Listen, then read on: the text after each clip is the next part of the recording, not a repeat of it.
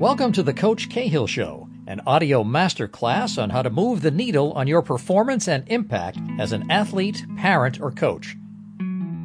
Here's your host, Coach Cahill.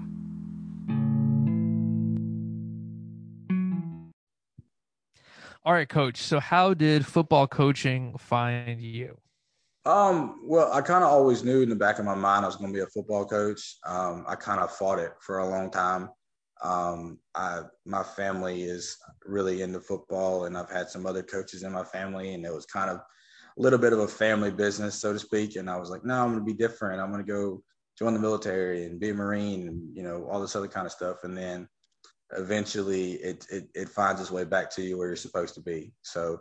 Um, uh, my first coaching job actually um, when I graduated from Georgia Southern, I went back to my alma mater, my high school team, and I actually was going there just to teach. And uh, he was like, "Hey, you need to coach football," and I'm like, "No, no, I'm good. Um, that's what my family does. I just, I just, just want to teach." And then eventually, I just found my way out there, and then Coach Turner was pushing me a lot and taught me a lot about coaching and a lot about growing up. So, um, kind of went off from there, and I've been doing it for almost almost ten years now. Now, are you did uh, did you are you a veteran? Did you serve in the military? I did. So I did five years in the Marine Corps. I served from 2009 till 2000, or excuse me, 2008 to 2013. And and how do you feel like your your military experience impacted your coaching style? Well, early on, um, there was some adjustment there. Um, you know, you can kind of treat Marines a little more harshly than you can treat your high school players. Um, so there was some adjustment there where you know, I had my high school, um, our head coach at my high school team, he had to kind of pull me to the side and go, Hey, uh, you can't yell like that at all. He's, they're, he's 14. Hmm. Um, so there was a little bit of adjustment period between how you, you know, react in Afghanistan to how you react on a high school football field. Um, so there definitely was, but I definitely feel like it's it's taught me a lot of discipline. It's taught me a lot of organizational skills um, you know, definitely being on time and understanding what the mission is and accomplishing that mission.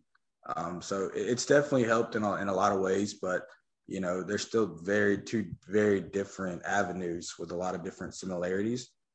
Um, so, uh, you know, it's just a, it was a big adjustment, you know, not only to go from the military to civilian life, but also go from leading Marines into combat and turn around and lead and high school kids on a football field. Sure. Uh, so, but it does teach you a lot of discipline, a lot of organizational skills, time management, and and leadership abilities to be able to go, hey, look, you know, follow me, you know, kind of the same type of lines. And for, I guess it's interesting because, like, you know, young young kids they'll, they'll see the the uh, the the Marine Corps flyers or the, the recruiting information and like obviously there's a, a little bit of a gap between how it looks in, on a poster in a recruiting office or like yeah. on a football commercial versus reality um, and then this i'm just curious in general like what what do you think is the biggest misconception people have about the marines um well obviously you see the commercials right you see right. the uniforms and you see you know people running onto a battlefield and, and people have to realize that you know, is it, you know, I'm kind of biased. So sure. I do believe it's the greatest fighting force in the, in the world. Mm-hmm. Um, I'm a bit biased on that, but uh, well, you'll love it. I got Army's coach coming on, or one of Army's coaches coming on about a week. So we'll yeah, we actually uh we play Army JV this year, so I'm gonna get to trash talk him a little bit. Um, it's Saturnio. Yeah. So um, oh really? He's coming on here. Yeah, yeah. Cool. So he'll be yeah he'll be coming on. I think he does more of the I got to check what he maybe more defense, but anyway, super cool guy. But you know, he definitely there's definitely a little bit of John between the the different branches yeah. of football.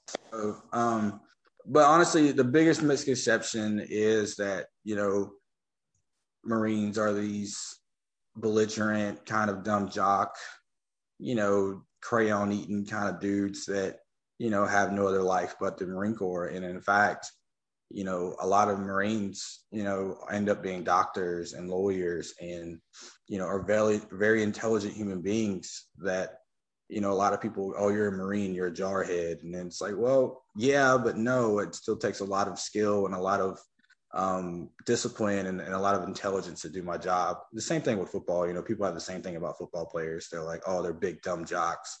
Right. And like, no, I, I have a 150 page playbook that I have to read for this weekend. Right. It's kind of along the same lines as you know football players versus Marines and versus people that really don't understand the industry, understand what's going on. Yeah, oh, yeah, for sure. And I, it's funny, like you know, I, I played in. I was not a good athlete by any means, but football yeah. is always something that's asked about on my resume before they ask me about what I studied. You know, so um, I, I think that's a, and I've heard other. You know, one of my buddies is a um, he's a financial analyst and he worked for like Deloitte and these big like they call them wirehouses and whatever. Yeah in uh, Wall Street. And he was like, "Oh yeah, they they like almost like McKinsey and Deloitte and these big consulting firms, they almost exclusively want former college athletes, like or, mm-hmm. high school athletes at least. Because why? Because they have discipline, they know yeah. how to motivate themselves, they're self starters.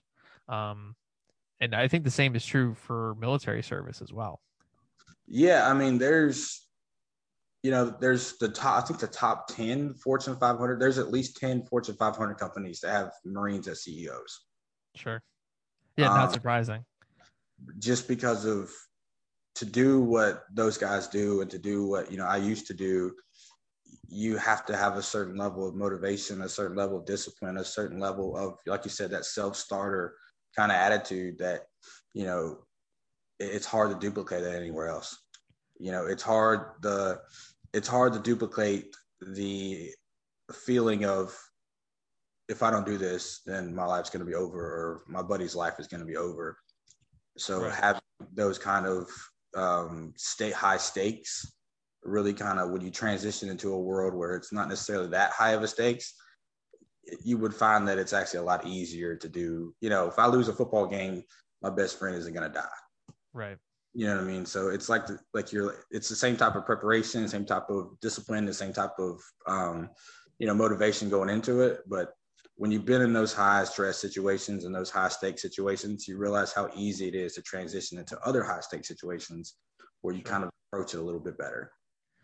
Right. And I mean, not that football is like war or whatever, but I think, I think football can go a little overboard with the, with the military analogies sometimes. Cause like, look, we're, we're playing a game, but, um, but it is one of the few sports where like, if you don't, it's not like tennis where if like you miss the ball, your, your buddy doesn't get cold clocked by yeah. like somebody trying to crack block them. Yeah.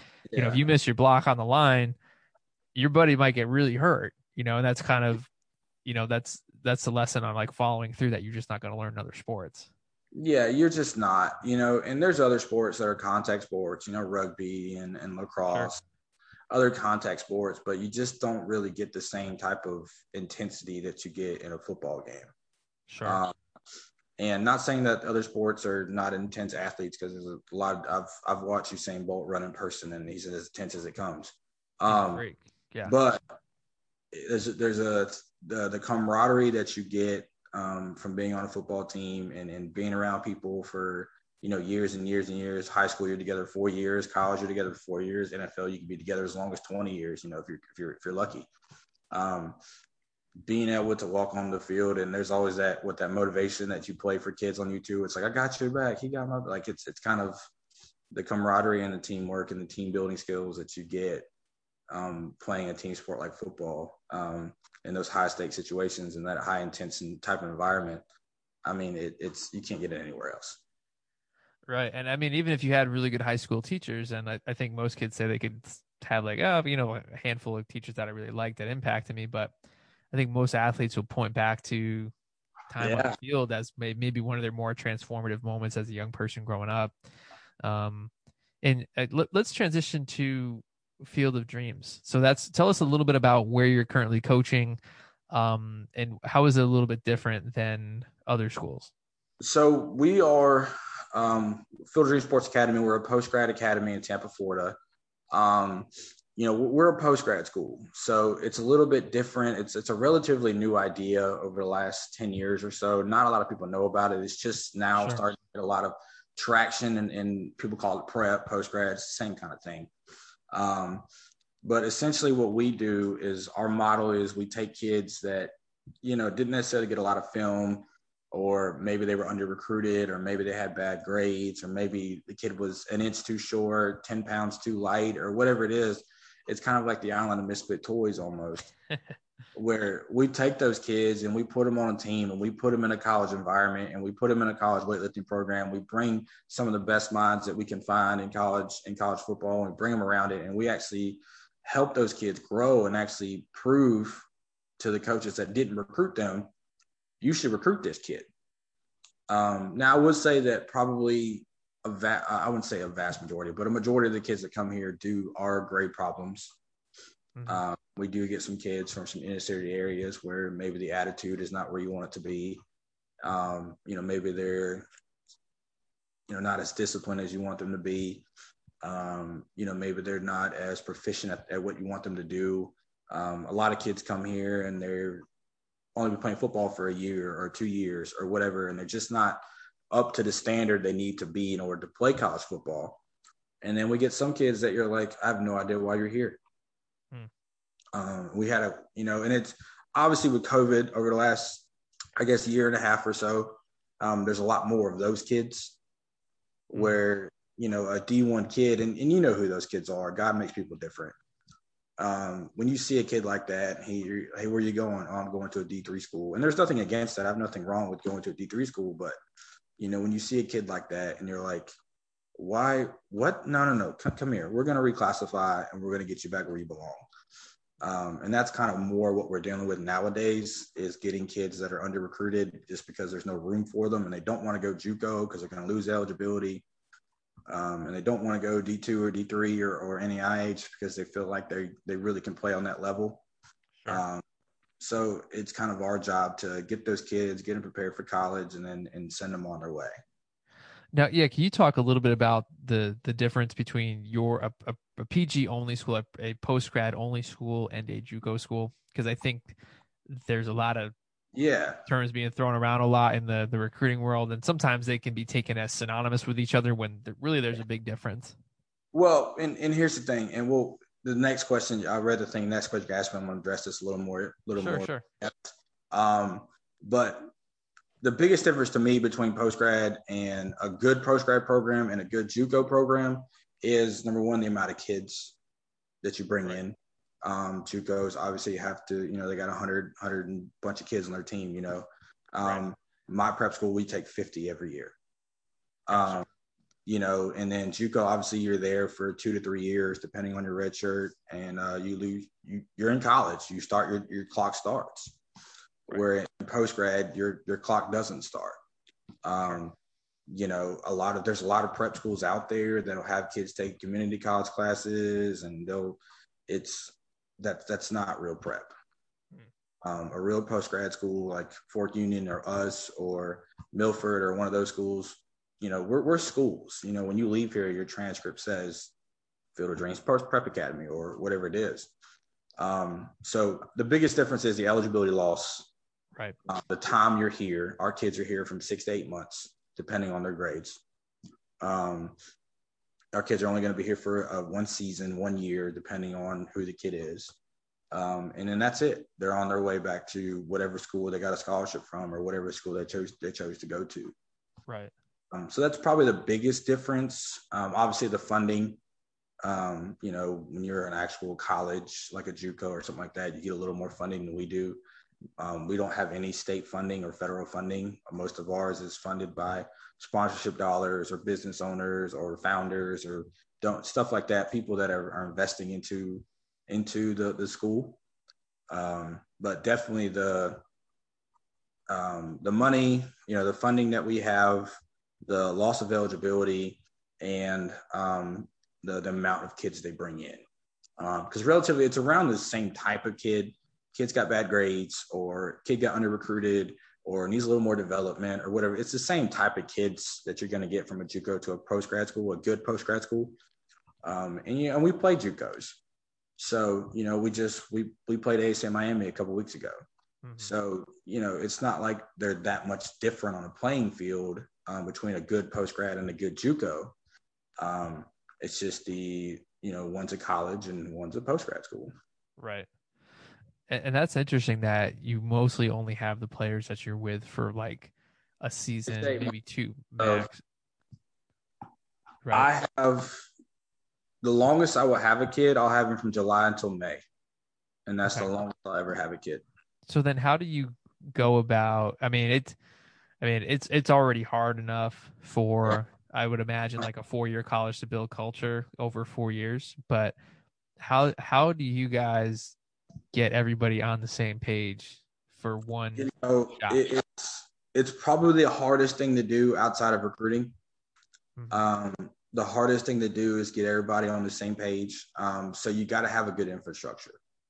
That's probably the number one thing you need to have in post grad football is you need to have a, a great infrastructure. You need to have a great staff. You need to have people that have been there and done that to understand what you're trying to do. They're on the same page at all times.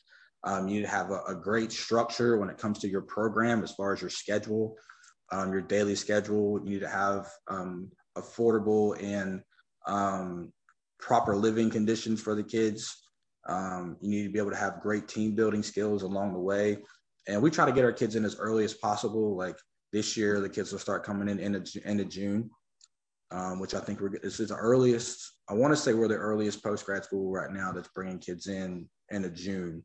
Mhm. Um, so, like I said, we just finished the season this past weekend, and we're getting ready to start another one in the June. Wow. okay Um, so that's probably the the most important thing that we do um, is we have guys on staff that understand why, what their what our mission is, what our goals are, and you know it. You don't really get a lot of time with the kids, so what we try to do is we try to teach them, you know, not necessarily in depth football things because we try to we got to make it simple as possible to get them ready to play, um, but more so, hey, this is what you're going to see when you get to college this is what it's going to be like when you get to college. You got to be in the weight room at 6 a.m. You know, you got to manage your study time with your with your meal time. You know, you got to manage um, your body as far as what time you go to sleep and what time you wake up and and what you eat and what you don't eat. And um, so that that's kind of more the lines what we teach them while they're here. It's not necessarily um, as much football as it is more so, hey, the lifestyle of a college athlete.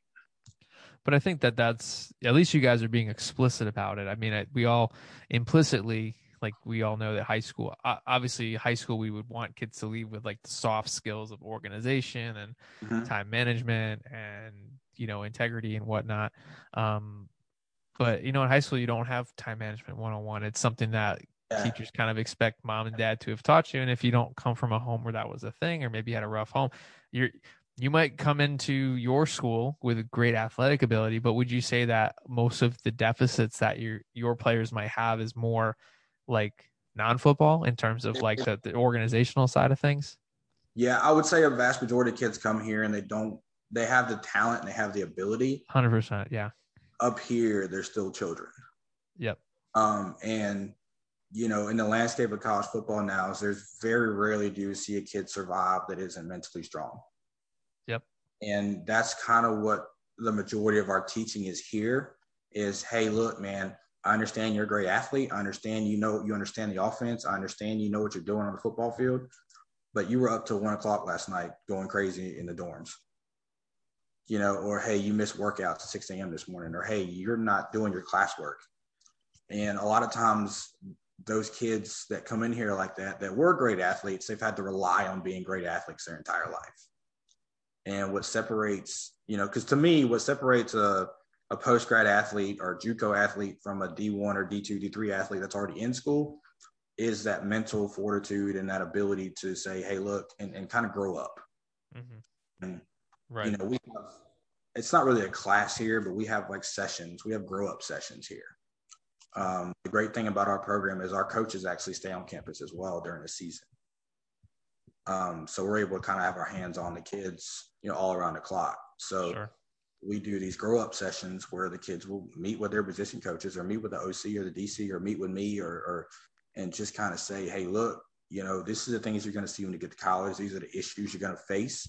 Right. You know, we talk about sexual assault, we talk about drug abuse, we talk about alcohol abuse, we talk about the parties, you know, um, you know, we talk about the the rigorous schedule and, and things like so we we approach a lot of hard topics that those kids have never been really introduced to. So when they do get in that environment and they do get those obstacles that a lot of college athletes run into, they know how to handle them because they've been taught how to or at least they've been exposed to it enough that they know when the right decision to make. But I think that's a that's a that's a service to your the kids and families that you speak with or work with because most of those things that you just mentioned are taboo subjects that you know I, and I, am coming from teach teaching in public schools in the cities and you know rural areas and you know you, you practically need to sign a, a, a permission slip just to high five a kid let alone bring up a topic like that um but i think I guess there's two ways you could look at it. One is, you know, don't bring it up because it's too touchy. But the other yeah. side of it is, well, kids are going to be talking about these things anyway. And if you're not equipping your players with some type of technique or strategy for how to think through these things that they're these gray areas that they're going to encounter, you're mm-hmm. doing a disservice to them. Well, you know, for us, or you know, when I first got involved in prep football, um, it was you know I, I transitioned from the JUCO world and I transitioned from the high school world where it was I had a kid for four years and I had four years to talk about those things and I had moments throughout those four years where I can instill a little more character and wisdom into the kid versus here where before you blink that kid is gone. Right.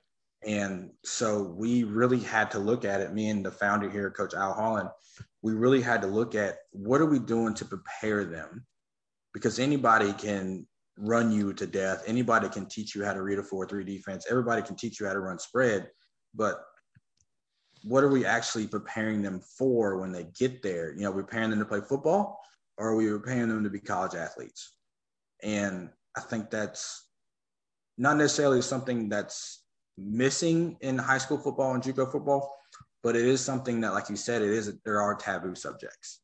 So sure. it, it's a lot of coaches don't necessarily know how to approach that or they just don't want to because it's an uncomfortable subject for them to be in as well and i think it's very important to address those things as much as you possibly can with your athletes because every other week you hear about an athlete getting in trouble you know every other week you hear about and even the kids you don't hear about that you know don't make it through or wash out for whatever reason um and for us, you know, it's all about the developmental mindset of the athlete when they leave here. Are you leaving here prepared to go to college? Do you, yeah, you can run, yeah, you can lift, yeah, you can, you can, you know, you can play, but up here, are you a better player, and are you better prepared to to face the obstacles you're going to get in college football? Because it's it's it's not easy even for the best athletes.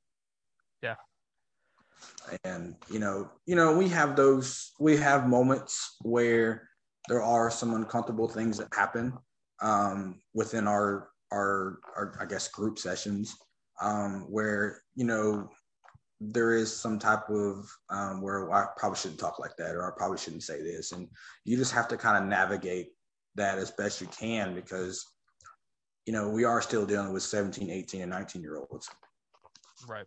So a lot of them may not be mentally equipped or mentally mature enough to approach that subject. So you know, it's, we definitely there's certain kids that we have to kind of take case by case and be like, okay, this is going to be a special type of kid. We got to help him out a little bit more on a one-on-one level. Um, but most of the time, we're able to kind of have those conversations and be and be young adults and and approach certain topics that these kids know about and they talk about, but it's not openly discussed by their coaches and it's not openly discussed by their parents and it's not openly discussed by the culture that they lived in. Mm-hmm. Um, gotcha. So that's that's something that I really kind of am proud that we do while we're here. Is when you get an athlete from Field Dreams Sports Academy, yeah, he's going to be a great kid, he's going to be a great athlete, but he could have been a great athlete wherever he went. But when he leaves here, he's going to be mentally um, strong enough to take the load of what it means to be a college athlete. Sure, and I like how you call them grow up sessions because, yeah. but yeah. I think but I think that's one of the most respectful things you could do to a, a, kid who you don't see as living up to their potential. I mean, it's easier. Um, coach Jeff Moore said this once. He's a, a prep school coach up here, but he said, you know, I would I would rather be brutally honest up front while you still have time to change things on the back end than brutally honest on the back end with no opportunity to change something along those lines and, and you don't seem to shy away from hard conversations so i guess i'm curious what is well you kind of covered it but was there a particular was there is there a particularly difficult conversation or maybe what was the most difficult conversation you've ever had with a player Well, I we we approach difficult subjects every day with our kids because you know we get kids from different backgrounds and Sure. different races and cultures and creeds, and so you know obviously having kids that have never been in, a, in an environment to where it was built for them to succeed, um, and that's usually a, hard thing to try to get to know a kid that I like. I grew up with both parents in my household. You know what I mean? I I know who my father is. I know who my mom is. I know who my brother is. So probably the most difficult thing apart from the physical side of things is hey, they should try to relate to a kid who, you know, we have a kid in our program right now that, you know, he was living on the streets a year ago. You know, that that kid literally he literally showed up here with a with a Walmart bag of clothes. Mhm. Um, so kind of trying to teach kids, you know, hey, you know, be a team and whatnot. And the kids are like, I'm here for myself. And that's kind of a hard thing when you're trying to build culture and teamwork in such a short period of time is that I heard somebody say a long time, or I'd say a long time, ago a couple weeks ago, somebody said, Hey, I believe that that prep prep ball is teamwork with selfish intentions. Mhm. You know, I'm here to get mine. And it's it's hard to counteract that. The kid's like, I'm here to get my scholarship and work hard and get my scholarship and get out of here. And it's like, well, well, yeah, but you know, it's not necessarily the right mindset. And to have that conversation with a kid who this is the only way out. Yeah. You know, And not- it's almost like there's a it's almost like a mercenary mindset that yeah, JUCO and, and, and PG, you know, it's and that's tough because they they know they're only gonna be there a year, two years Yeah, maybe if it's so- it's like, why am I? This guy's Coach Chris is the only you're you're you work for me. You know, I've had that conversation with kids where they're like, well, I That's- paid you. That's you a fun one. That's a fun one. And I'm like, I don't no, no, I don't work for you. Well, I paid you. Well, you did pay to come here, but I don't work for you. So it's it, it's it's tough to kind of balance that when you're a kid comes here with that mindset of I'm gonna do what I gotta do and I'm gonna get out of here. Where there's other things that we need to kind of address. And a lot of kids, I mean, there's some kids that you just won't get to. You know, there's some kids that come through here or come through post grad or even JUCO where you're not changing them. Yeah. You know, no way they are where they are, and that's the way it's going to be. You have a mutual respect of each other. I'm here to do a job. I'm here to get what I got to get done. I'm gonna get out of here, and you just- and you know, um, and then there's some kids that open up a lot more, and you're able to kind of help that kid a bit more on a personal level um, and on a mental level, and then you know that kid, you you be happy. You know, we have kids that come here where. Um, my my favorite type of kid to get in here is not the big time athlete. It's not the kid that's got God given ability that goes D1. My favorite type of athlete to get in here is the kid that literally had nothing when he showed up and he walks out of here with an NAIA offer or or a D3 opportunity or even a D2 PWO or something like that. Those are my favorite kids Hmm. because you would be surprised how hard those kids actually work and buy in because they're it's such a dream to them and they know I they're like, look, coach, I run a four seven forty. I'm five eight. I'm 160 pounds. I know I'm not going to D1, Right. but I can play college football. Hmm. Yeah, I mean, I think- kids. Yeah, and- and I think it, that's it's really tough to to let. I remember when I first started teaching, I had this like I gotta save every kid, and I have to you Yeah. know be the, the guy from Lean on Me and you know Dead Poet Society type stuff. But but the reality is like you know as a as a coach, you're optimistic by nature because you see potential in people. But Yeah.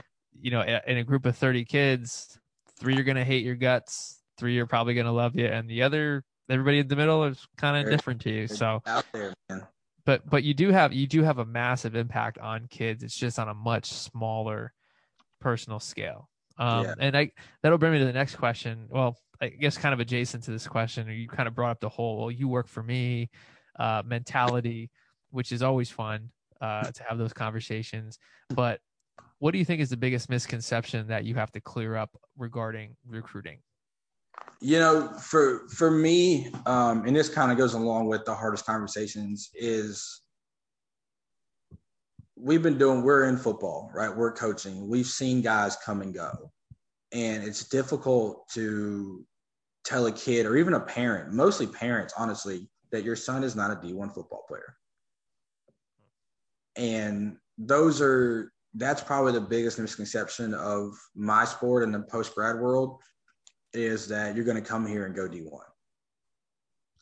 And that's just not going to happen. Or they're going to give they're going to give me I'm going to go there and I'm going to be, you know, I'm going to gain 50 pounds and I'm going to grow 6 inches and it's like, well, well no. It's not that's not going to happen. And a lot of parents uh why is my son, you know, not getting offers from Alabama? Well, cuz he's he's five four you know so it's like um, that's probably the biggest misconception in my world is that i get kids in here that are like they're almost delusional to a fault where they're like hey i'm to d1 football player. And it's like well maybe in spirit and maybe in character but you know god makes people different. Um, so that that's probably the biggest thing misconception is that you're going to come here and go d1 or or um, you know or i work for you or you know or oh, um, they're going to give me a full ride offer. It's guaranteed a full ride offer when I go to this prep school, or I'm going to come here and do the exact same thing I've been doing for the last four years. And it's like, well, no, no, you're going to do things our way, and you're going to do things the way we want them to do, or you're going to go home. Right. And also another misconception we have, and I don't mean I know you want to move on, but no, no, this is whatever you want to do. The biggest misconception I get is people when I call parents and I'm like, hey, I really want your kid to come play for me. And they're like, well, my kid's not going to some gridiron gang school. And it's like, well, well, no, this isn't a bunch of convicts. There aren't a bunch of bad kids. These isn't this isn't, you know, gridiron gang or you know a, a, a prison or something like that. No, we we get kids here that just need help. And it's difficult, even when scheduling games sometimes with some of the bigger colleges that we play. Oh, your kids are going to start a fight on the football field. And it's like, well, no, I don't have a bunch of criminals in my school. Like these aren't bad kids. They just need help. Mm. You know, for whatever reason, they've slipped through the cracks and they haven't had the backing they've needed, or, you know, or they've been thrown off to the side for, for whatever reason. And they just need help. They're not bad kids. They, and in fact, a lot of my kids are really, really good students. They just really haven't been put on a platform or they haven't had the platform to really jump off of and be great. And that's kind of the and that's that's a really big misconception is that we're we're like a gridiron gang or we're a prison with alternative school and it's like no we're not an alternative school. Yeah, I mean I think that stigma follows JUCO and um, you know other other prep schools as well, PG schools. Um, you know, and it's interesting because we all love sports theoretically because it's mm-hmm. where merit is supposed to rule the day. Mm-hmm. But if you take, you know, XYZ high school from a hyper wealthy suburb of a major city and they have a state of the art weight room and an indoor turf field, and you have them play the inner city school down the road that's got, you know, no weight room, crappy grass field, mm-hmm. you know, high teacher turnover rates, unstable homes.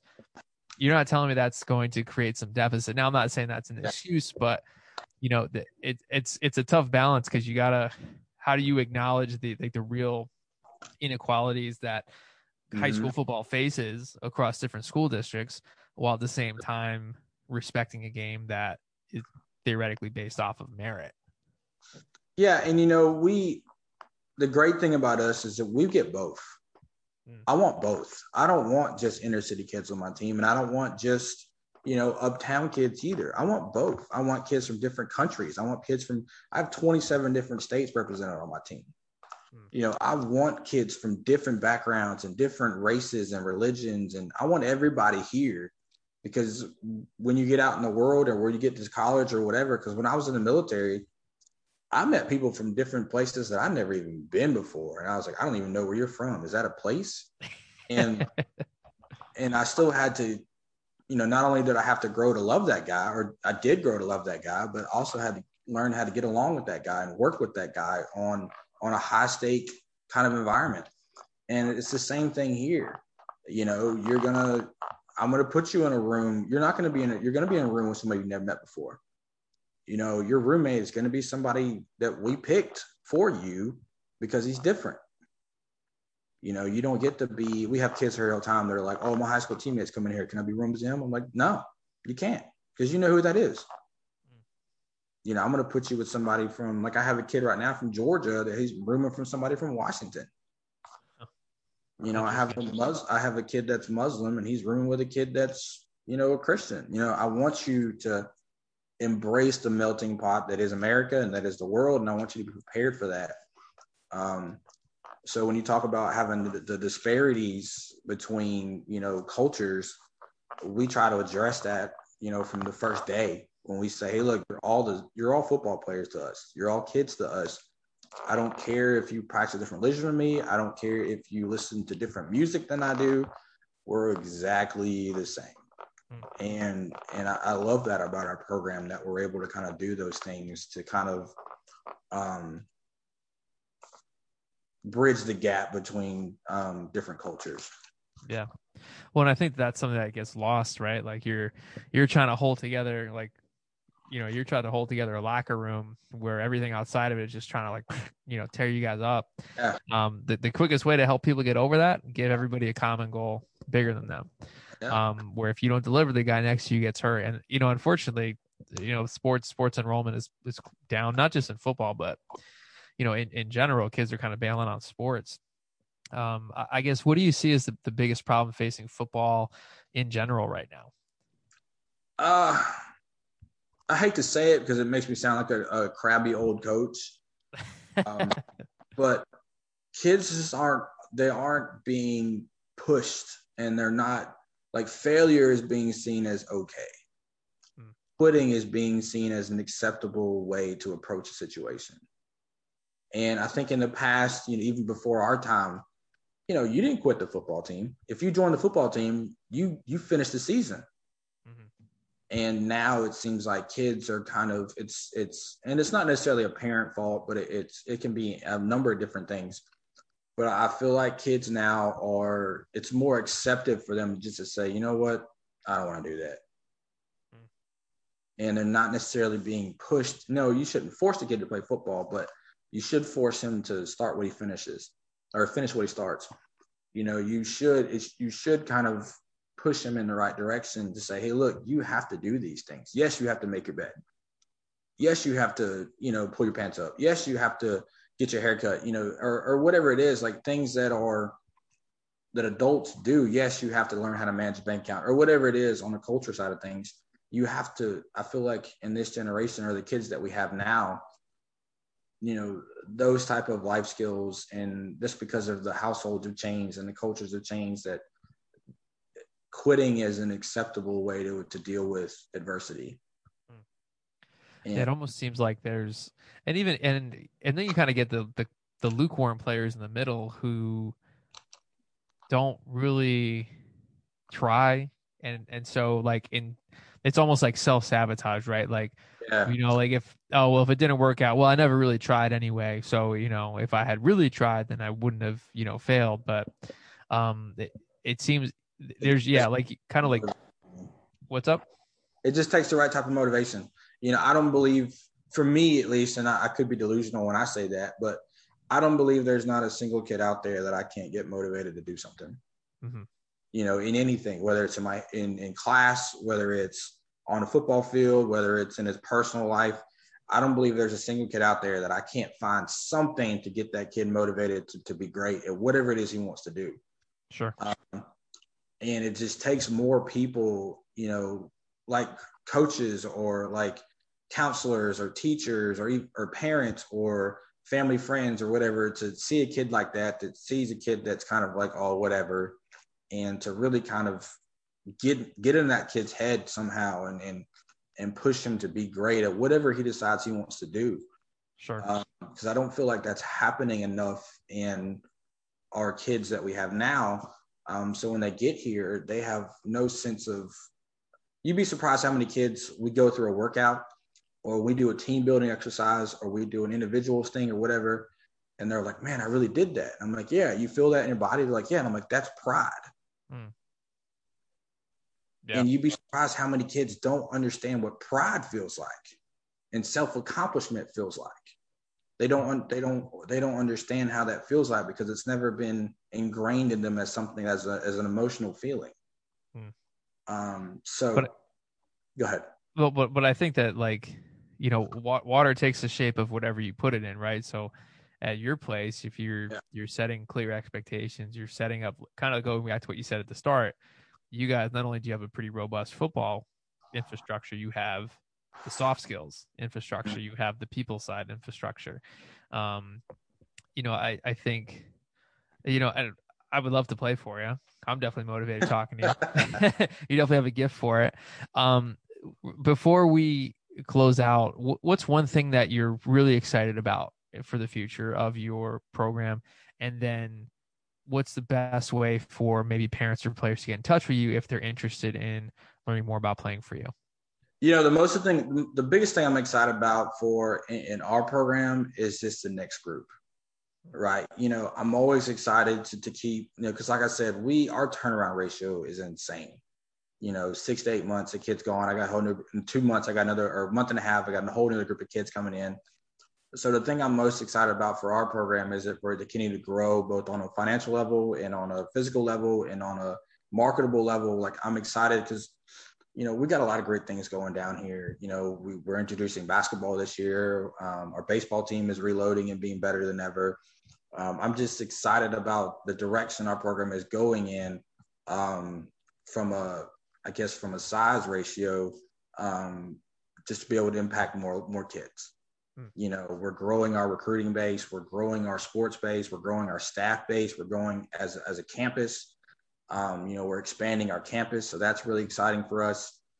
Um, you know, we just locked down a two and a half million dollar weight room, so that's awesome to have that's awesome. that ability to have. Um, you know, the the pool's opening up in a, in a couple weeks down here. So that's pretty cool to have a pool on campus. Um, so I'm, I'm really just excited about the direction this program is going. You know, we're bringing in some new staff members next uh, this upcoming year that I'm really excited about. Um, you know, because you got to have the right people around you. You know, it seems like in, in, in many PG situations or prep situations, it's it's anybody and anybody. There's no regulatory body over prep schools it's not like the NCAA or the NAIA where there's like a, a body of people or a governing body that could say, don't do that or don't do this. So you really kind of have to rely on your moral compass as a person and your kind of integrity as a program. And, you know, it seems like every day I see another post grad pop up on Twitter. because mm-hmm. um, they're relatively easy to start. You know, you can just make a Twitter page and have a uniform, and you can, you know, start suckering kids. Mm-hmm. Um, so I, I, would encourage parents that if you are considering the PG route, even if you don't come to me, obviously I would love for you to come to me, but if even if you don't come to me, make sure you go to a program that has everything you're looking for and even and more. You know, make sure it's not only what you're looking for, but also what's best for your kid. Go take visits. You know, you, or we have an open door policy here. You can come see our campus anytime you want to. You know, go see the campus. Talk about bring hard, ask hard questions. Say, hey, look, how much does it cost? What am I getting for what it costs? What are they eating? Where are they sleeping? What are they wearing? What's the schedule like? Who's coaching them? And I feel like a lot of parents don't necessarily know about the prep world. So they don't, they automatically assume that it's just like college. Yeah. Yeah. And, and then it's only a year or two anyway, right? So then if there are problems, you kind of just muscle through it and then your kid graduates yeah, out or, out or, or like a lot happens. We had a post grad here down here in Florida recently, this past fall, that was, you know, for lack of a better word, just terrible. And we ended up having to go literally rescue the kids like they were, you know, abandoned dogs or something. We had to like go rescue the kids from this prep school and bring them to our school. Hmm. Um, so and there's horror stories every single every year. There's another horror story when happens to prep school football. You know, there's there's schools out there claiming to be JUCOs. There's schools out there claiming to be post grad programs. There's schools out there that are there's just a lot of inconsistency and a lot of I wouldn't say scam artists, but a lot of people that don't necessarily do it for the right reasons. Sure. Um, and I think it's even harder now because you just had a whole year of virtual recruiting. So it's not even like kids got exactly. to go physically somewhere. Yeah. And that's and that's why when I tell parents and they're like, well, we're not really sure if we want to go to your school, we're evaluating other post grad programs. I'm like, good. But, you know, ask these questions, you know, say, hey, look, who, where, how, who, what kids have you gotten in the school in the past? You know, um, how are you equipped to make sure my child's okay? and um, you know, so that's probably the the the hardest challenge in post grad football right now is is number one is information. Mm-hmm. Um, is is talking. Most of my recruiting is not necessarily talking to kids. It's talking to high school coaches. It's talking to parents. It's like saying because high school coaches are, are afraid of post grad schools, mm-hmm. rightfully so. They're afraid of them. Yeah, they've probably been burned by some in the past for sure. Exactly. And they don't want to send their kids to the wrong program. They don't want to get the backlash from that kid not, you know, the kid having a horrible experience. You know, they don't want they want to make sure they're setting those kids up for for, for success and not for failure. So a lot of high school coaches are, are scared of post grad schools um, because of the horror stories and the things that have happened in the past.